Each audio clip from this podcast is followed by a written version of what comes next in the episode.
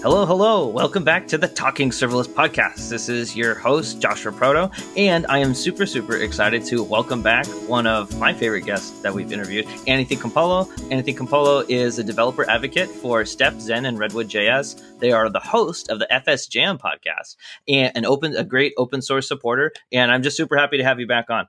I know I really enjoyed our conversation last time, so thanks so much for taking the time to uh, meet with us.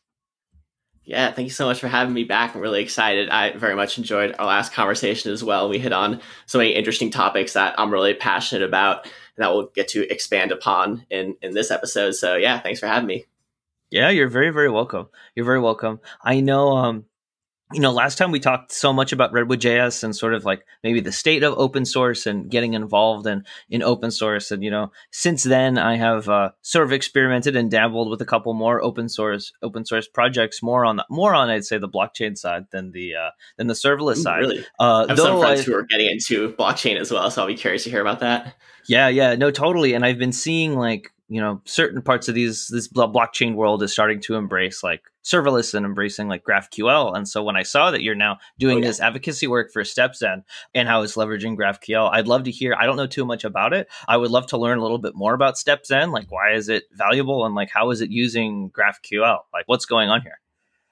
Absolutely. It's how I would describe it if you want to be descriptive about it. It's a managed GraphQL API gateway that's essentially what it gets you. So it makes it really easy just spin up a GraphQL server so you can just get up there, have an endpoint so you can hit it and that you can do anything you want with it.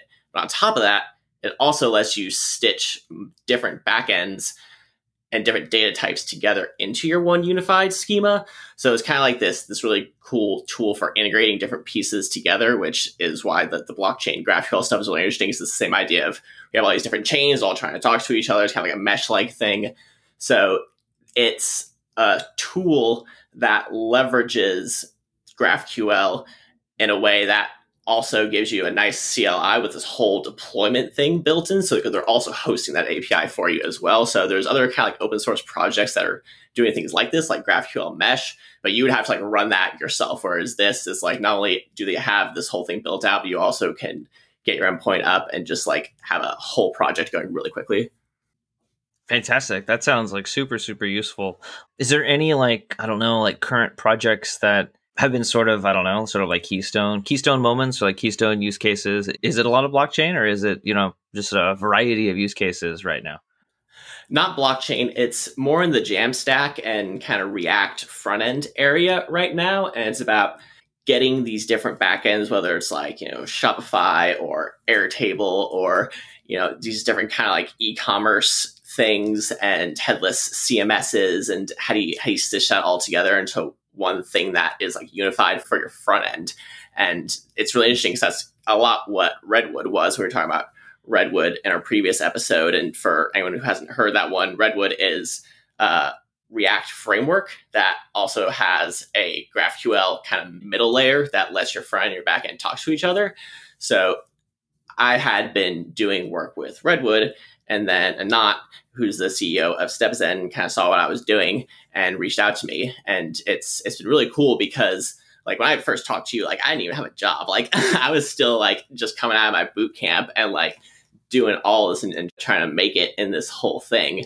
And um like it all it all paid off. and so because one of the things you had asked me in, in our previous episode was like what I'd gotten out of, out of open source and like whether it was worth it or not. And I said how for me it paid off 100 percent, like you know a, a, million times. And so, but but there was a lot of alternative realities where it couldn't have necessarily worked out that well. So in many ways, I'm very lucky to, that it worked out the way it did.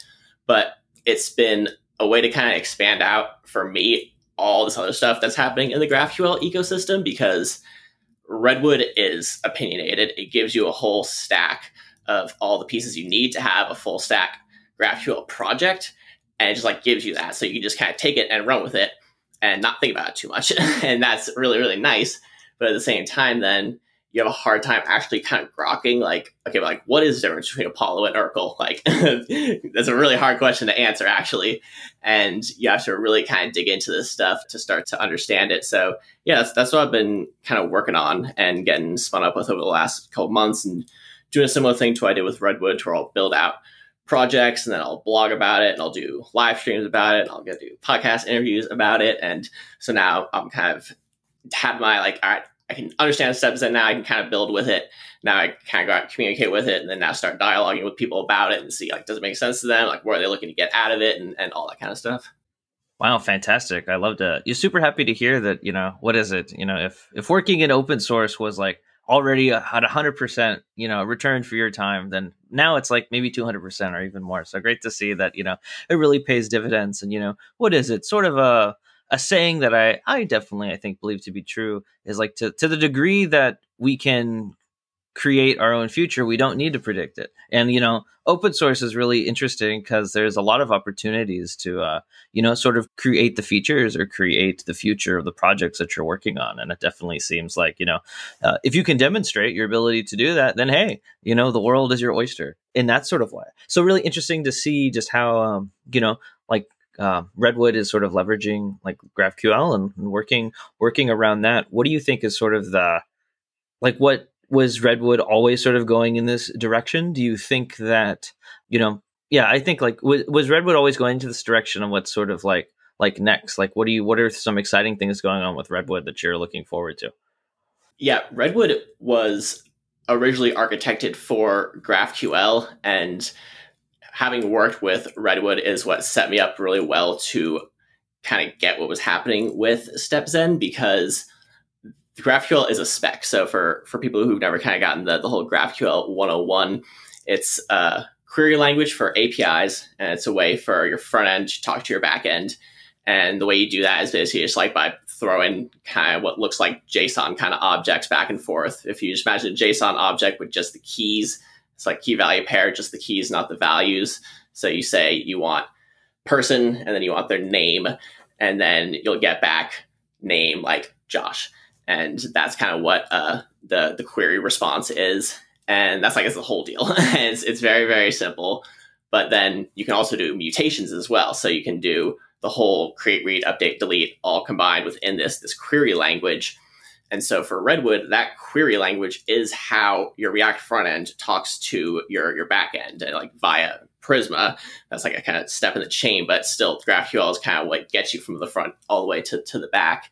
And this is because Tom and Peter created Redwood based on their experience building Chatterbug, which was a language learning platform that involved a React front end speaking GraphQL to a Rails backend. And so they kind of wanted to build a framework that would be better integrated for these kind of technologies. But what it doesn't really do is it doesn't let you reach out beyond itself. Like Redwood is very self-contained. It's like a full stack framework. It's the whole idea. It's like a Ruby on Rails kind of thing. But part of this whole Jamstack idea is how do we pull in other APIs to do all this other stuff and create all this other functionality. And so that's where something like StepZen comes in because you get this gateway that then becomes another step in the chain. So your front end can speak, your Redwood front end can speak to it, the back end, the Redwood API, and that API can talk to your StepZen API, and that API can talk to like all this other stuff. So it opens you up to this wider world of possibilities of what you can do with a Redwood app in the sense that you as a Redwood developer could not just write all that logic to translate like all these different REST APIs into a GraphQL schema. Like that's just not a thing that you have the time or that you maybe the experience to do. But that's what you can do with steps, and it gives you the ability to like write these kind of schemas and then plug in endpoints and do that whole translation. Wow, very cool. I definitely see, you know, in a lot of the world, what is it? In like the cloud services world, you know, sometimes there still are these problems or these these comments about like vendor lock in and like to which degree are they really a problem and to how how do you sort of account for that or account for applications that are very tightly coupled to certain ecosystems or tightly coupled and just like certain architectures or the ways of making the projects? And sometimes i think that even expands out to just like who you have working on the projects and like what are everyone's uh, sort of preferences for how they for how they develop and whatever the develop experience standards that you're sort of setting. So being able to like i don't know have like have your systems be able to play nicely with what could happen in the future. Because one thing that is like, you know, we can never predict exactly what's going to happen. So if we have access to, uh, you know, a whole infinite amount of APIs, and that's that's probably just better for the ecosystem long term anyway. So that's really exciting to see because I remember, you know, hearing from you and seeing a lot of positive things being happening with Redwood.js. And if you're able to sort of crack that nut like they seems like they are doing, then you just have way more possibilities as far as like mass adoption. And that's sort of like the one of the golden golden desires of the open source projects is mass adoption.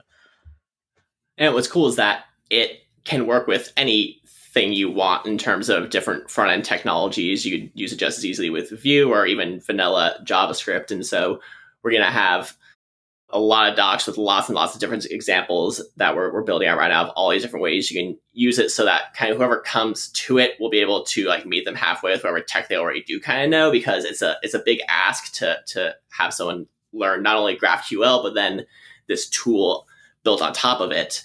So if you can meet people halfway, like, all right, well, if you know React really well, I can get you like halfway there because we have this like React front end that, that's speaking to all this crazy GraphQL stuff in the back that we can kind of like set up for you and give you good defaults for, and then you can just like write those oh, most of the front end stuff yourself. And it's like that's kind of similar idea to what Redwood was to to a certain extent. So it's it's really cool, and it allows us to to think in a similar mindset of like the full stack and front end back end how it all how it all fits together into this this kind of you know soup that is FS Jam as I like to say full stack Jam stack. No, I love it. I like the idea of uh I don't know what which the full stack is like a soup. Uh, you know, just like the mesh of interconnect and mesh of interconnectedness. And I think, you know, and instances where I've seen where like like teams are like hyper siloed out and even when there are people who are responsible for different elements of maybe just like one side of like a traditional backend or a traditional front end, just the disintegration just can like negatively impact projects in every single way imaginable. And I think you know even just approaching approaching something that very much is like a soup, and like from the user standpoint, like if you're developing a web app, something complicated, you know, the user ideally is having a seamless experience. They're not seeing everything connect and trace and break down and the fail safes uh, activating and then rerouting the request and then pulling out a cache someplace and then getting it delivered. So that is a very that's a very interesting point. And I know you were mentioning that there were some what are the new developments with with Jamstack or ways that it was thinking about like leveraging serverless and its serverless components and you know as talking serverless I know I'm very excited to to hear a little bit about that uh, or for you to elaborate a bit for everyone listening. Yeah, absolutely.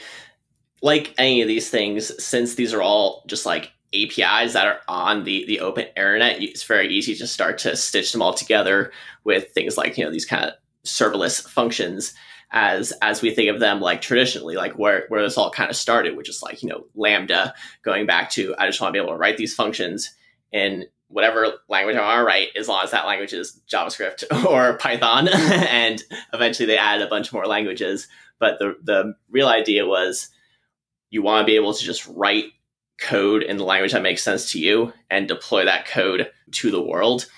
And so you can create like, you know, Google Cloud functions that are going to stitch together different parts of your of your backend. Now, ideally, you shouldn't have to do that. That's kind of the stuff that we're doing to, to make all this this work in a nice seamless way. So like you don't have to, but if you want to, that's that's like a thing to do. And I've actually been like going very deep down this rabbit hole because we're in the process of trying to make Redwood as portable as possible because we everyone talks about vendor lock and all, all the time and whether your thing can kind of work cross platform. And it was designed for Lambda, specifically AWS Lambda. It's, the idea is that your entire backend API is one giant Lambda function. And it's something that if you listen to a lot of serverless people, you'll frequently hear them specifically tell you not to do this. There's a whole serverless like guide now that just came out in like the last month on AWS, which is really, really good and the, there's a whole section called anti-patterns. The first anti-pattern is the Lambda monolith. so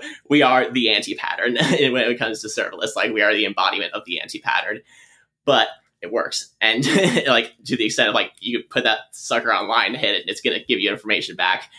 But the you eventually hit a point where you need to start breaking it off into these smaller pieces to, to actually get it to work the way serverless is supposed to work as your listeners as serverless people probably probably know but there is a strange tension between, first off, the different types of JavaScript you're writing, either the different types of node you're writing. So if you think about Lambda versus Azure versus Google, they're all giving you basically node and they all have been like at different levels of node 10 or 12 or, or 14 and kind of getting further and further with that and they have slightly different semantics in terms of like what they pass in, like context object versus like event object versus callback object, and, and how you actually deal with the requests and responses. Because with Google, like you actually just kind of bring in Express, like that's they literally just give you Express, and that's not exactly what you get from from the other ones. And then there's the the next level then is like Cloudflare. Because Cloudflare doesn't give you Node at all. Period. There's no Node, and this confuses people because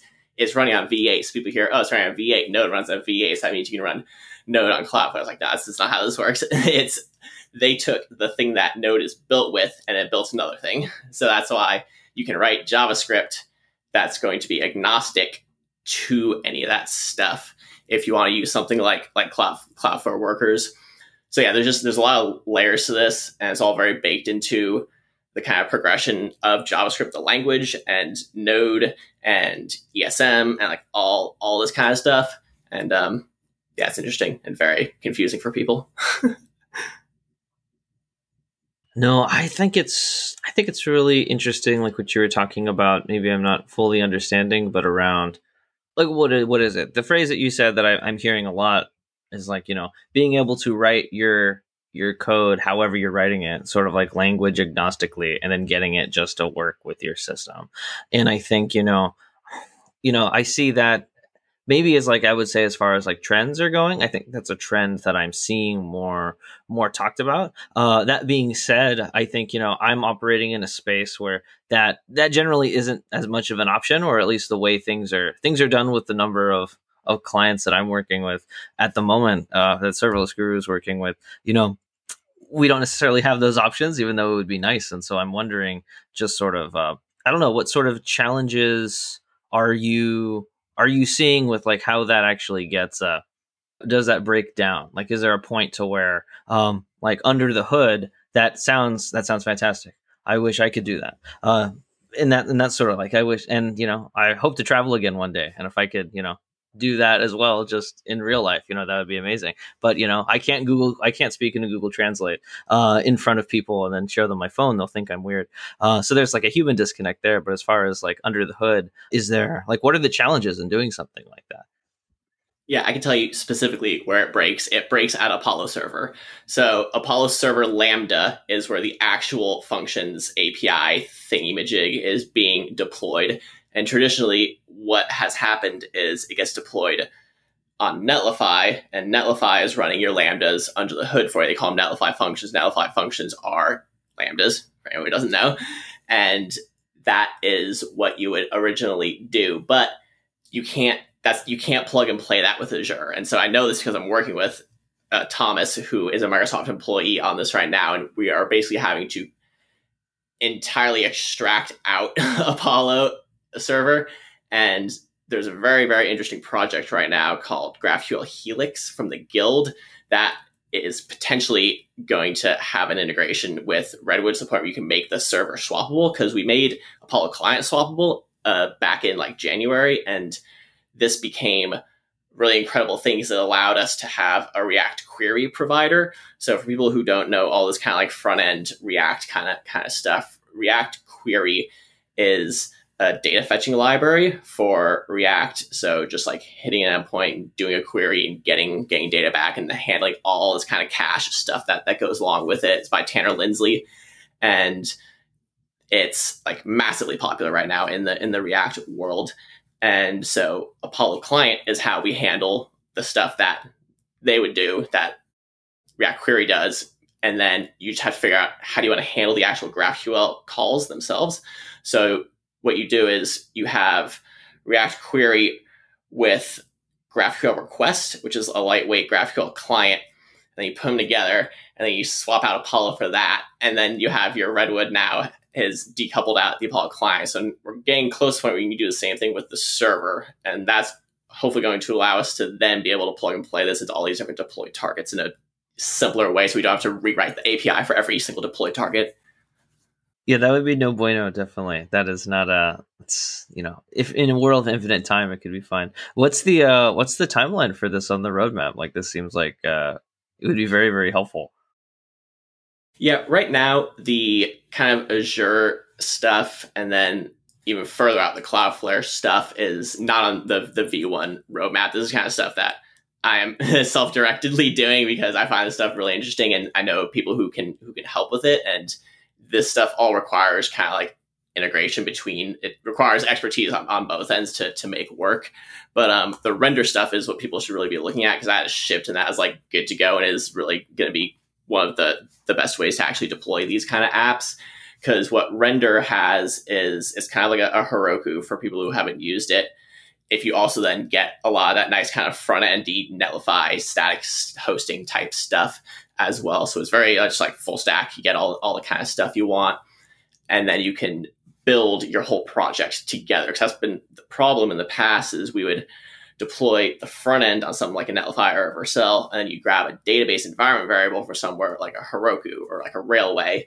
Whereas now on render, you can actually host the full stack, the entire app on render specifically. So it's like again, get back. I see ultimate vendor lock in, but if you're okay with like going in on this one platform, or like it's really it's like a really really nice integrated experience, and your your code doesn't have to change at all. Like it's it because once you actually figure out the build process, that's that's the thing is like because you don't have to like rewrite the the API because it's just all all these different hosting providers just have ways of like building your assets and sending it to them, and it's just kind of like you have to figure out exactly how their system wants you to get those assets to them so that they can get onto the internet. There's like some weird kind of translation because they'll do it a little bit differently, and all the frameworks do it a little bit differently also. So it's it's kind of a, every, everyone's kind of trying to align on on how, how we actually want to do this and what's the, the best way to do this.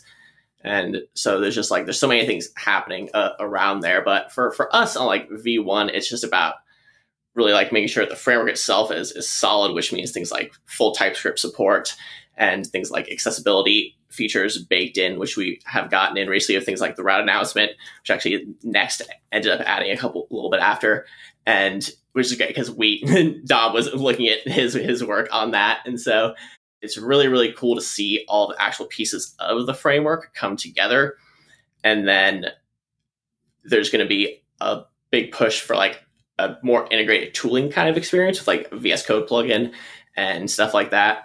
So there's going to be really, really nice deploy targets and really, really nice features in the framework and getting it stable before V1. That's pretty much like where we're at right now and hopefully going to be soon. So I'd love to hear a little bit about um, sort of like the, the accessibility features or your accessibility issues and like your your approach, just uh, Redwood's approach. So, you know how how to sort of solve for that because it's such a, a, you know it's a you know accessibility is such an important thing to be designing for. And like you know accessibility means 100% it's and sometimes you know i don't know. I've seen on twitter i've seen places and they're like well should we really be like uh, i don't know designing for such like a small like a uh, percentage of population or potential users or use cases?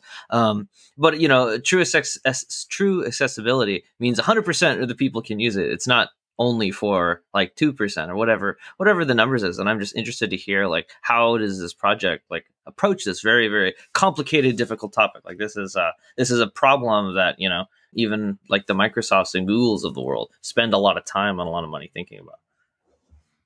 Yeah definitely. And anyone who says you don't need to think about this is not legally on good footing i think with that and or or morally in my opinion. So it's not something you can just choose to not think about and this has been a huge priority for Redwood. And this is all credit to to Dominic Dom Saadi. He has really spearheaded this work. And what's cool is we did a whole stream with Ben Myers on the Some Antics stream, and we walked through what we kind of did here, what Dom did here. And it's about the the router and about how single page applications work at a kind of fundamental level. Because if you don't kind of know the difference between like an old school server rendered kind of Rails thing versus a current JavaScript thing. The main thing is like, does all the code live on the server? Does all the code live on the client, like in the front end? So if all the code lives in the server, like a Rails, you generate just a whole bunch of HTML and kind of throw it over the wire. versus with something like Redwood or these single page applications, you have a, a, bundle of JavaScript that is like the logic and the, the website itself. And you you open that up and as you click links, you're not sending another request back to the server to get a new page. Because if you're navigating around different pages, it's different HTML, you're hitting the server each time to get those pages to navigate. But that's not how this works. The single page applications, you get a whole bunch of stuff. And when you click links, JavaScript is being executed in your browser to navigate. and if you start doing that, it breaks a lot of assumptions of how the web works and how screen readers need to interpret the what your site is doing. And the problem was it, it came down, it's actually very simple, is that when you would click a link, it wouldn't know that you would navigate. So it wouldn't be able to announce that you navigate away from the page. So if you wanted to go to your contact page and you hit contact, you, if you have a screen reader, when you navigate to a page, it'll like say what the thing is, like so you know because you're, you're you can't you can't see it, you're listening to it. And so what we had to do is we basically had to hack it into Redwood so that it would basically look at the page, find an H1, and then make that the the just make that the, the title. So it was and then to announce it. So it's like it's a, a route announcement component. And this was based on work from uh, the Gatsby team and Marcy Sutton, especially, who had been researching this and trying to figure out how to make Gatsby's router accessible. So there's uh, like a lot of research behind this. It's like very, very niche, deep, technical specific problem.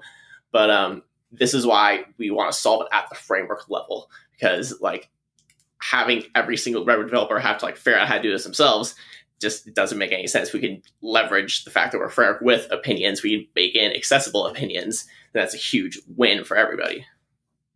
A billion percent. I think a billion percent agree. Yeah, with with the last statement, and you know, like really, like good on you for good on the whole team and the whole thing. You know, definitely has my stamp of approval as far as you know procedurally figuring out like well what is the best way looking at the research and and you know really solving like a real need like through through like software and through technology and i think you know if we're not doing very good things with you know all the technology that we have then it's uh, you know we're we're missing we uh you know we could just be doing more we could be we could be helping 100% if we just think about it and um you know we're going to be working hard and it's going to be challenging uh, to complete it anyway. So it might as well also um, just benefit the most people. So it's very, very interesting there. And I think that is that thought. yeah, there's a, a lot kind of to, to dig in there in terms of how you how you think about this in terms of you know is it is it 100% are you accessible or not kind of question and ben going back to the Some Antics stream he was on fsjam just a, a couple days ago actually his, his episode aired and we had a, a whole episode about accessibility and, and talked about this very in depth if anyone is is curious and there's a lot of downstream effects that are really nice from thinking about design for accessibility that is good for everyone. But he, he really stressed what and what I really appreciate is that you you can't ever decenter the disabled person's experience in this topic. Is that like that is the point of making it accessible. And so yeah, like that's just that's just kind of what it comes down to. And so it, it requires dialogue with people who use these technologies and using them yourself to understand how they actually work and like what are the implications of your software when, when these pieces of technology being used. Completely. I remember i had a i have a colleague that i've done some nonprofit work with and uh, they sat down and they're like uh, josh this is what it's like for me to be with my screen reader. And they i remember they showed me between like you know just like a, a font like a decent website and then like a really shitty application or you know i don't know if i can say it on the podcast you know maybe we'll bleep that out on a very you know terrible version of a of a of a website. And it was really shocking to me to experience it firsthand like oh wow. Um and they're like you know this is about maybe 70 80% of my experience is the bad experience when i'm trying just to do things. But i've learned to cope with it. And um i think it like you like like you like you mentioned and i definitely want to listen to that podcast like these like centering that ex- centering that experience is uh, just like sort of the benchmark. And if you have that benchmark, uh, then I can really understand how you're able to, I don't know, hit those just hit those marks and make really good design decisions based off of like you know you know what is it like it, whether it's like in the marketing or the product world like you know your customer avatar or your like your you know your user story like really getting deep into the demographic psychographic lived experience graphic of those individuals. And ultimately you're going to make a better product or you're going to make a better you know application at the at the end of the day. So i think it's really a win-win. Uh, it's just people need to think about it long enough in order to discover like yes this is the right choice. Because i think you know one thing that i'm always listening to our consultants talk about with clients and always something we're always going back to in the consulting world is you know well what's your end goal? Like making sure that clients just have like a really good understanding especially if they're coming to us and they're like you know we're on Lotus servers and we want to go serverless, or it's like we have no experience and we need to do this lift. What should our milestones be, and how are we measuring success, uh, and that sort of thing. Uh, thankfully, you know, there's a lot of great talent on our team, and we know so much about serverless. So it's those things are always sort of self evident. Like once we get in there and start developing, like if the skill set is there, then you're able to see those uh, see those results real quickly um, because it's technology. Like the fundamentals are better than the last system, ideally, and so you're going to have a better product. But having a, like a strong north star vision, I think, is essential to the success of these things. And it sounds like Redwood, you know, really is developing with that, which is really exciting. I can't think of many other frameworks or programs that are really featuring it in that way. Yeah, totally. Something else that we can uh, get into as well would be so we talked about meta frameworks last time, right? The and we were using that term for things like Redwood because Redwood is built on React, and there's AWS meta frameworks, and so that's why you got it. Like you you understood what a meta framework was because you would use like the serverless framework. You know, like serverless framework is is a meta framework. You know, it's a different kind of meta framework, but it's the same idea. And so I've been playing around with a lot of these kind of things, and the main ones being um, CDK and SAM, the serverless application model and the cloud development kit. And what's I find really interesting is that these two could potentially merge into a super tool in in some way. They're they're starting to integrate with each other. And I think that's really cool because that's not something that like a Redwood and Blitz could do. Like I'm I'm very into like all these different kind of projects like collaborating and communicating and talking about this stuff. Like there's really like there's no way to make those two things work together because like defeats the whole purpose. Whereas what's cool about SAM and CDK and all these kind of things that it's you also get a really nice integration with the infra itself because you're you're getting all of this like cloud formation handled for you under under the hood. And this is where redwood has run into a lot of problems is that we haven't had a deterministic build because we've had this like crazy yarn mono repo setup where you have these different you have a package.json for your web and a package.json for your APIs. So you had to figure out how you copy both of those and then build them both. And it's just like a huge, ridiculous pain. And so by having all that set up with your infra as code, it's like makes it much easier to just do that. So I'm looking at now these different kind of options and Amplify being a, uh, another one. And I found that they each come at it from a different angle because CDK, it's you write code like in JavaScript or Python or TypeScript or something like that. And so that's the way you like think about your application. It's like a code first thing. And so it's imperative. And then SAM, the service application model, it's from the infra layer. So it's instead of you, you're starting from thinking about code, you're starting to think about like YAML, and your, your like your configuration is, is deterministic instead of it, or it's um it's declarative instead of imperative, and it's deterministic instead of undeterministic. And so, but both of them are still you're still deploying these full stack things with code, and it's just about like where are you writing all that code, like where are you centering it, and how how are you thinking about it, how do you want to structure it. And then Amplify thinks about it from an app level, thinks about, okay, what's your auth? What's your storage? What's like your, that kind of stuff. And so they, and that's why there are three of these things and they're, and they're all meant, they're all meant to give you a single nice integrated experience on AWS, but they all have a different idea of how you should do that and what you should kind of focus on, what you should optimize around. And so yeah, I've been kind of just like building a little proof of concepts like all those. And it's a great way to get into like cloud formation because it generates cloud formation for you and it lets you write like a nicer kind of syntax that makes sense. So you just kind of like a weighing so you like kind of write stuff that makes sense and then it generates and you look at it like okay i think i get it. And then rinse and repeat. And before you know you're reading cloud formation like you born reading it no, absolutely. I, that's definitely one of the benefits of those tools is it lets you just sort of like teach, not like teach yourself, but like familiarize yourself around like a theory of best practice around like how do I write this thing.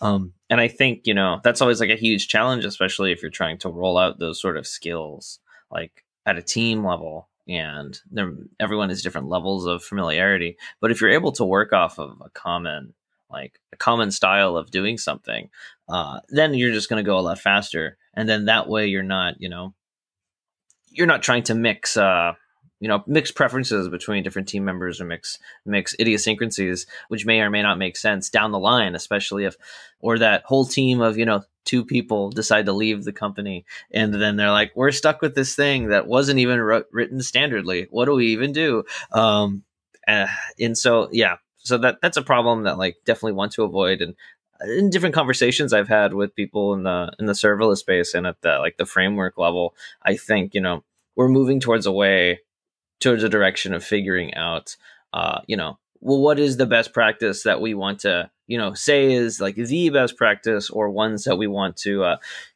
continue to multiply uh, within the industry and the space and sort of set like this is this version of writing I'm, I'm very curious to ask you. So someone comes to you, they say, um, "I'm building a stack on AWS. It's all on AWS. How do I how do I build that? Should I use the serverless framework? Should I use something like SAM? Should I roll all myself? How how would I think about that? And they just give you like that blanket question. Yeah, that's that's a challenging. That's a, that can be a challenging question. Um, in in the past, and I would say, you know, currently like nine times out of ten we are most likely going to say uh like serverless framework is the way to go just because it is because there's so much i think one thing that we like about it so much of serverless guru is just like the third party application like the plugins and the support uh, around around that and we're able to just sort of leverage everyone else's use for our own use cases um, in that sort of way. However there are certain fringe cases i would say in languages that maybe like aren't as supported like you know like oh you there there's hard requirements from the client to where you know this is all in C sharp or this is all in uh, you know Java or something. It may be you know you're sort of at a point where okay, it's not all things being equal. Um, who has like the best support for these use cases I'm trying to do with this language. Uh, and then at those times, it's like, oh, we should use SAM, or oh, we should use something else. I think uh, I think there's more. There's getting to be like more competition, and there's a lot of really great uh, ways to sort of handle handle like deployment now, which maybe wasn't the case. Um, which maybe wasn't the case or was something that I personally wasn't as familiar with. And so I think that extra, like whether it's like serverless framework or like Arc Codes or SAM or, you know, just using CD, CDK. I remember we did a poll uh, on talking serverless a while ago and it was like, what's your most popular frameworks that you like to use? And like serverless framework was big, but like Arc Codes was like was high up there. A lot of people. Yeah, shout were, out to Arc. Arc is, is really cool. I've yeah. messed around a little bit with Arc and Begin, and for me, I want to like just take Begin out of the question, play more with just Arc because it's going back to the abstractions on Cloud Formation. Like that's as abstract as it's gonna get. It's like I'm gonna make a Cloud Formation like six words, so I think that's a really cool idea yeah i think i think it's really innovative and really cool and i'm excited to see just like you know what happens so if people don't know about them certainly check it out. Um, just a just a question that you know I think we've been we've been getting more on from the consulting side or around the idea of like like partners and partnerships had to do with uh like trying to figure out well how do you how do I decide to use like one service versus another? And you know as a consultancy I think ultimately uh, from from my position we have to do what's in the client's best interest. And that's always what we're always uh that's what we're always standing by and trying to give the best understanding like what's their end in mind? What's their goal? Both like institutionally the business goal as well as the departmental team goals because those can all they're all related but they're measured differently. That's how i would describe it. And just making sure that we're giving them a solution that that can best get them there uh, with like as little roadblocks or imagine roadblocks as possible. Uh, and so there's situations where there may be like very niche tools, but for the speed that we need to move or the speed that we need to move as safely as possible, we sort of can't use, um, you know, maybe like the newest, the newest sort of thing, or um, it, it could it works in one instance, but as far as you know, can we guarantee this will be around in ten years? Like Amazon, in some way, shape, or form, probably AWS, you know, AWS, Google, Azure, they're going to they're going to be around in some way, shape, or form. Because uh, a lot of these companies are looking to make their next 10 to 30 year decision. And so they're not as able to, to pivot from that sort of conversation. So uh, we like to take all those things into account when recommending, like, oh, train your whole team on SAM or train your whole team in, uh, in serverless framework. Yeah, I think you want to train your team in enough they need to know at the base layer to do any of those frameworks because ultimately most of them are all doing doing the same thing at, at the end of the day.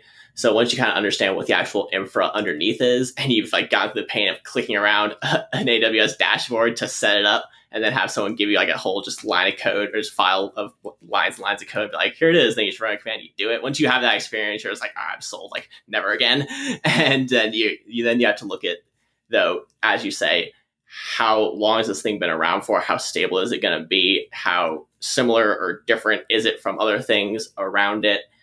And I usually think going with if you need to give a default answer, you, you should go with whoever's around the longest is the most stable and is the least likely to break and, and change. But there's also the question I think of this is an app that's going to live on, you know, and so who's who is inheriting this app? Where are they coming from? Like how would they think about it and what would be the tools that would make the most sense for them, especially as we get in this world where you can write any language you want in these things, because we're at the point now where most of these like kind of serverless runtimes have like really good support for JavaScript and Python first off. Those are always to be the first two. And then you get kind of Ruby and like PHP is the next two kind of like dynamic languages. And then Java and .NET and Go for kind of like your, your static languages. But with things like WebAssembly, we're eventually gonna be able to write any language we want ever, everywhere. And like I don't think that's like super close. I guess still quite a few years off.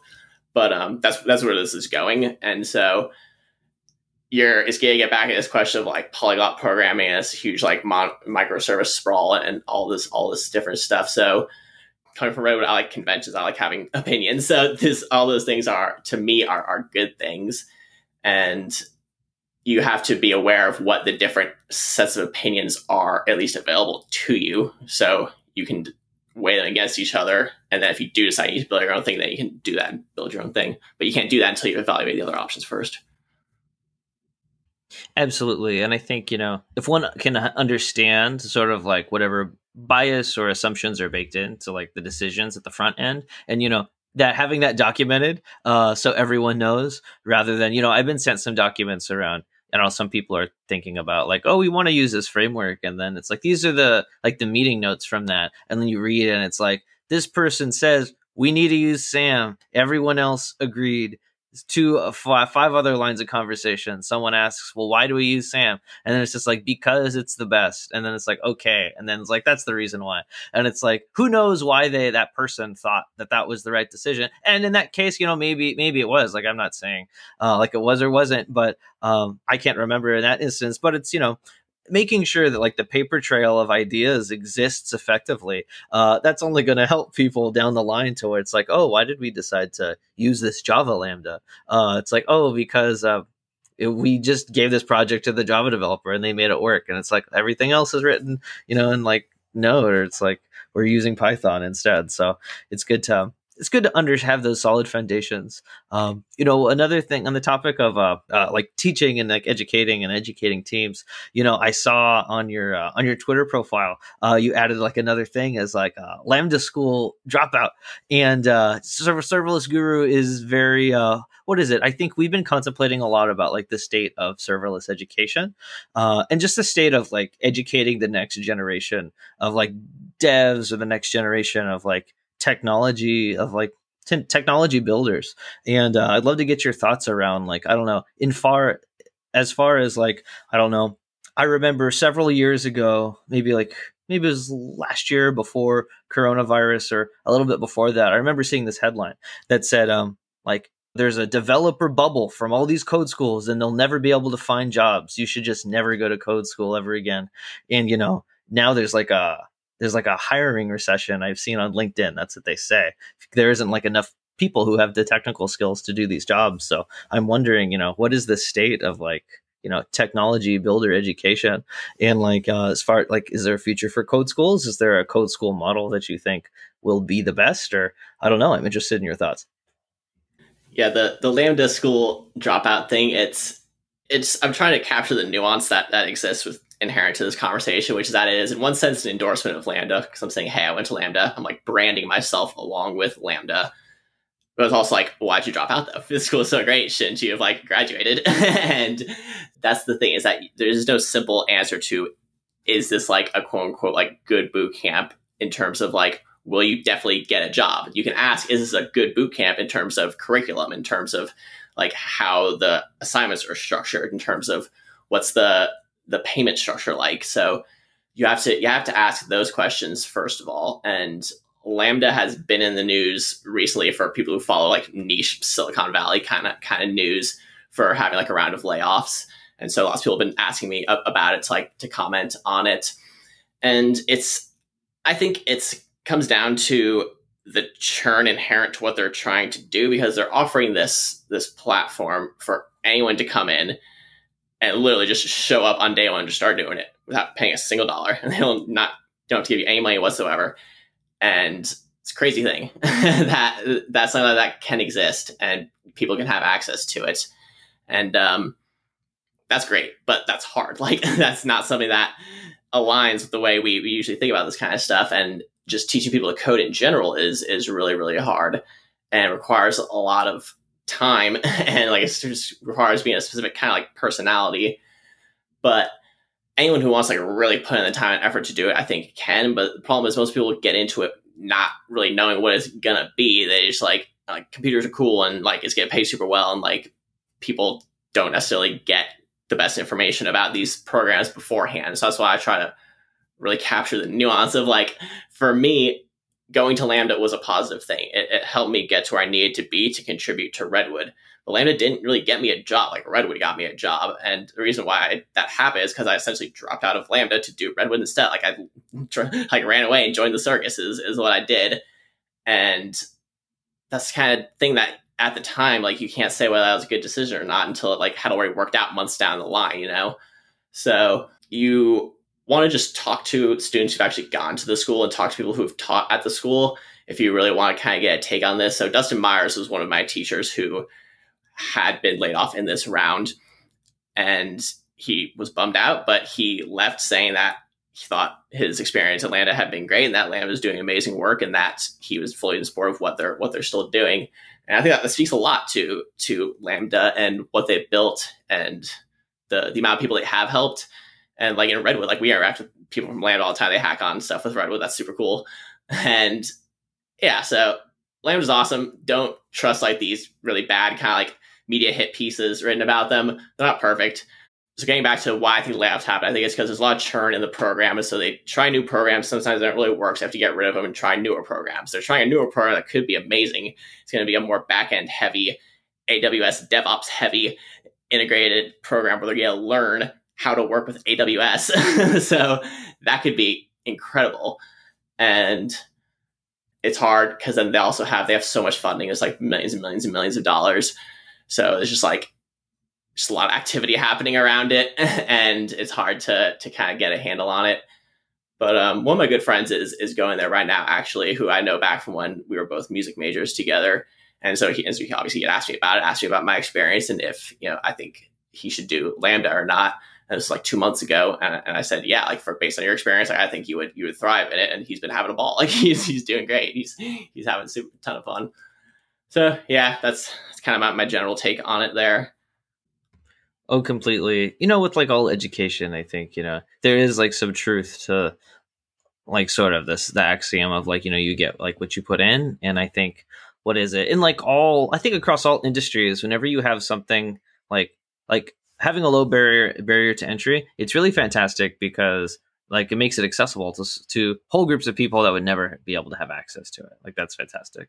Um, though having some barriers, whether it is like I don't know, like submitting previous work or like making having applications, it does reduce or it creates like a more sophisticated applicant. Not sophisticated in like skill, but as far as like understanding that like this is exactly what I want to get into, and like this is exactly well, what I vetting want. process. This is actually important. You should not go to a bootcamp that does not have some sort of vetting process where you have to do some sort of like exercises with JavaScript or whatever beforehand. If they let anyone join, just kind of go. Like, that's not that's not good. like it because you actually need to give someone at least some sort of idea of what they're actually going to be doing. So Lambda did this, and most boot camps do this, where they have you build like a super simple HTML and CSS site, and then do some JavaScript examples that you have to like run tests against, and it's um just like write a function, you know, stuff like that. So um, yeah, that's like the but that's like the base. That's just like, do you actually want to do this? And like, and if you can't do that, like you don't want you don't want to do a code school, you know. So, um, but yeah, there has to be at least something like that. But in terms of, like it being open to everyone, like accessible to everyone, like that's that's the thing. I really like. I need to look at this new program because I, I like the idea of having like an integrated, uh, like an integrated process with like AWS. I remember, and I remember like a long time ago, I was like given that advice of like, oh, like because my partner went to uh, code school and like Ryan went to code school as well, and so like you know, I'm I'm I'm around like an ecosystem of people like who are very successful in their tech careers because of like going to code school, going to boot camps rather than having like a four year CS degree and a two years master degree in like algorithms. That isn't as much my my experience that I've been around. So it's uh it's really great to see that like poten- there's this more potential for uh, you know using and learning like very modern tools because uh, you can do you can do so many innovative things with a knowledge of the AWS ecosystem. And I've also been having more conversations with orga- with uh, organizations and communities that just um, like organize events around like teaching teaching students either in code school or out of code school. Serverless, Serverless Guru recently had their uh, first like real official cohort of serverless interns uh, gosh, who know who knows when it was? I think it was uh, before the end of the end of 2020. Time is definitely still blurring together for me. Um, and you know, we got some really good feedback around like, hey, we really enjoyed how you weren't like this was so different. Like you weren't like holding our hands. You were making us sort of look at problems figure out well this could be a solution to this and then guiding us around like building it and like learning by doing that and having that experience would made them just very very uh, successful and very fulfilled right after uh, like more of a traditional code school experience. Well, this is great that you mentioned this actually because there's this company Mintbean who the founders I've been good friends with for a while now via Redwood, and they do hackathons, which they also call like learn and hacks. And the idea is that people who are kind of right out of code school and are still trying to get jobs, it's a way for them to continue to build on those skills and also to work with, like you say, people who are building these things can get some guidance on their projects and and working with the tech. And then you get such good feedback on like how your docs actually make sense and whether your CLI actually works or not and all that kind of stuff.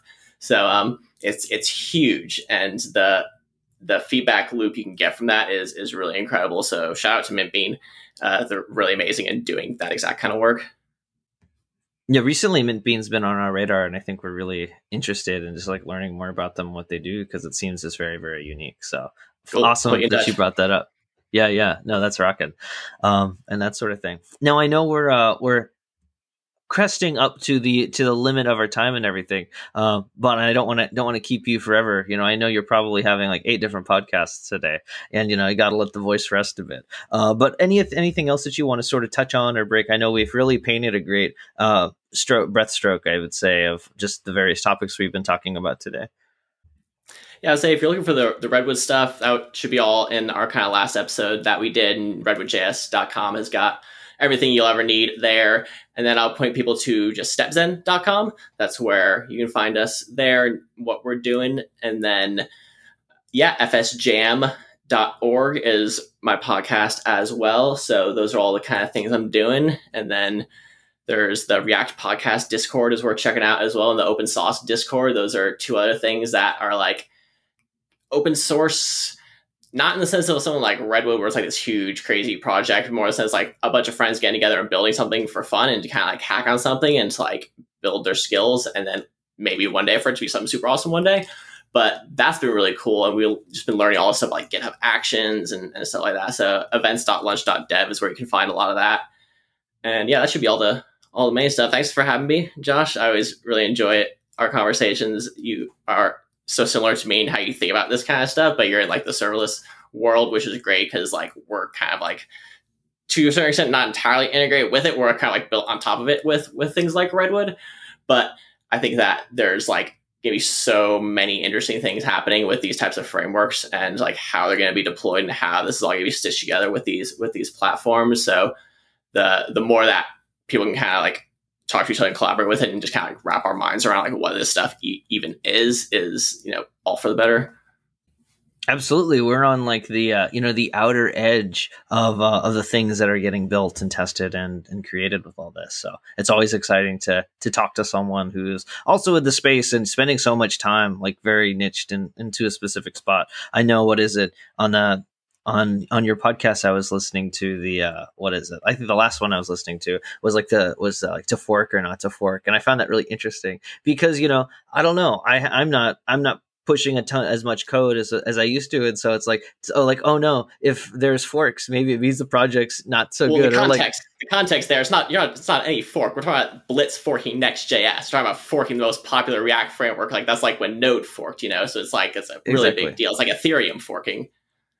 Yeah, no, that is that is intense. I've been I've been going down my own rabbit holes around uh, blockchains and smart contracts and you know what is is this a soft fork hard fork you know xyz you know maybe that'll be uh, you know we'll spend some more time come back in several we months get and... you on FSJam to talk about some of that.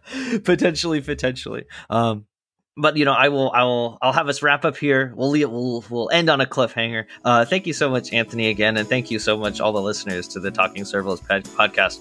Uh, I hope you enjoyed the listen, and anything that you are wanting to follow up follow up on, uh, you can see uh, all the information from these different websites as well as Anthony's handle in the show notes. Uh, have a fantastic rest of your day.